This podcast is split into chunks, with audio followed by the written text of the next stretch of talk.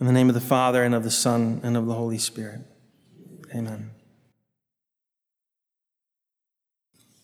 This year, as we celebrate the 100th anniversary of Our Lady's visits to Fatima in Portugal, we do well to remember how those visits on the 13th day of each of those months, May through October, except for August, when it was on the 19th of the month,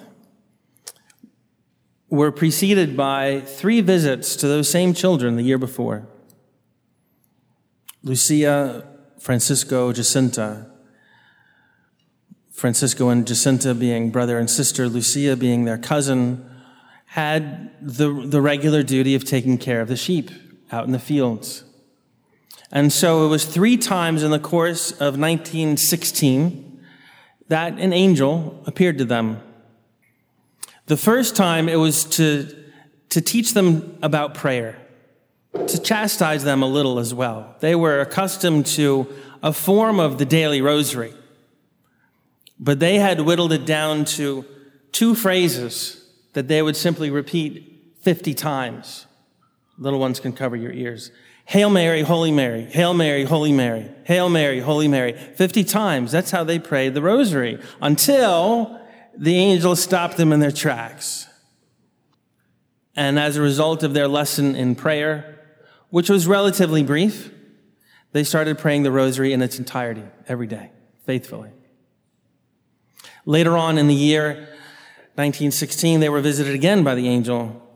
This time the lesson was about penance.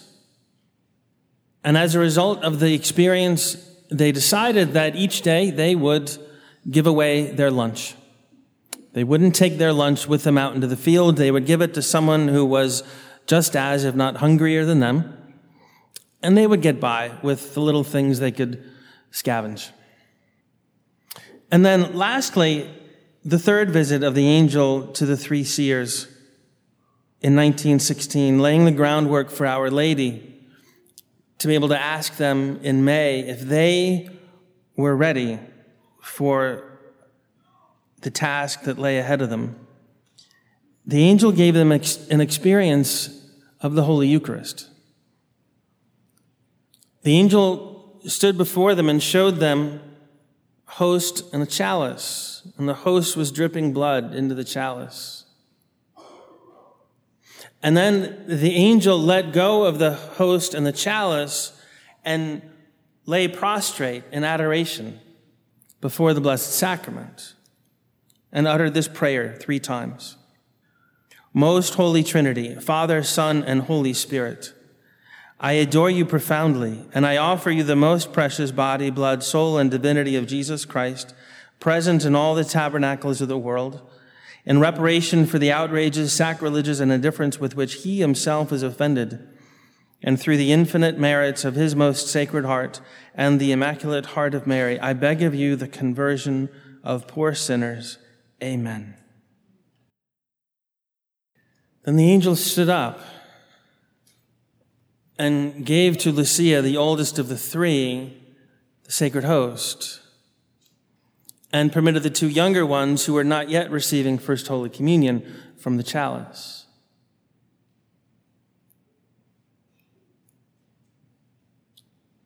Months later, then, Our Lady appeared to them on May 13th, and the children, fittingly prepared, were ready to answer the question that she posed Are you willing to offer yourselves to God? To bear all the sufferings he wills to send you as an act of reparation for the sins by which he is offended and of supplication for the conversion of sinners. Yes, was their reply immediately. If the angel hadn't prepared them with those three visits and those three lessons, we shouldn't suppose that they would be so ready to answer yes. And in fact, if we can suppose that they wouldn't have been ready to answer yes, we should probably suppose that they would never have been asked the question in the first place. If they had gone on spurning the lessons of the angel not adoring our Lord, not doing penance, and not praying, 1917 probably would have been a rather ordinary year. And so when we present ourselves before the Lord and consider how our spiritual lives have been rather ordinary, we think, we think that we're ready. We're ready to say yes to whatever God is going to ask us. Is it possible that He hasn't posed the question because we've ignored the lessons He's already sent us? And so we not only do reparation for all those others who have offended our Lord and ignored him and have not worshiped him, but we offer penance and reparation for ourselves too. For ignoring the lessons that have come once or even several times, for failing to worship him, for failing to love him, failing to adore him. That can change now. It doesn't help us to think about how my life would be different now if I had done things better before. Only the devil wants you to fret about that. Only consider our Lord before you right now. His providence governs all, even when we ignore his will. Perhaps, as repentant sinners, we can even love him with all the more fervor, all the more passion knowing that we are trying to make up for lost time. Think then about how this mystical Holy Communion of the three children laid the groundwork for even greater things. So we ought to remember then our prayer here, our penance, our fasting, our love of the Lord in the Holy Eucharist is truly worthy of worship in and of itself. We worship God simply because He is God. Our experience of the heavenly liturgy on this side of the veil of death is more complex. We will continue to worship God forever in heaven, purely for His glory, just as the universe was created out of nothing to glorify the Holy Trinity. But as our salvation is being worked out with fear and trembling, we participate in these sacred mysteries, and God permits us to benefit from it. Not only does He permit us to benefit from it, but He sustains us so that we can be part of His work in the world. And so, being a believer, being one who prays and one who does penance and fasts and adores the Lord is the beginning of everything else. It is true that the Holy Eucharist is the source and summit of the whole Christian life. Understanding that we, that we visit this summit so as then to be able to continue the Lord's mission in the world, to love,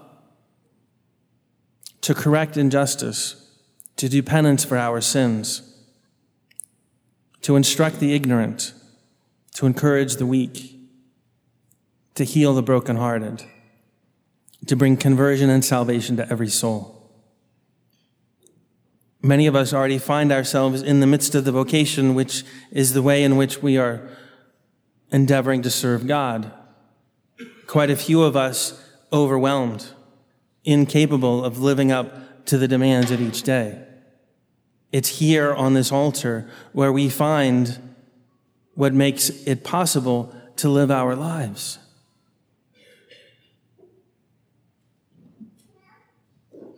It's good to remember, too, understanding that the sequence in which the apostles experienced our Lord and received sacramental grace is entirely unique, does not set the stage for the manner in which we do and the sequence in which we do.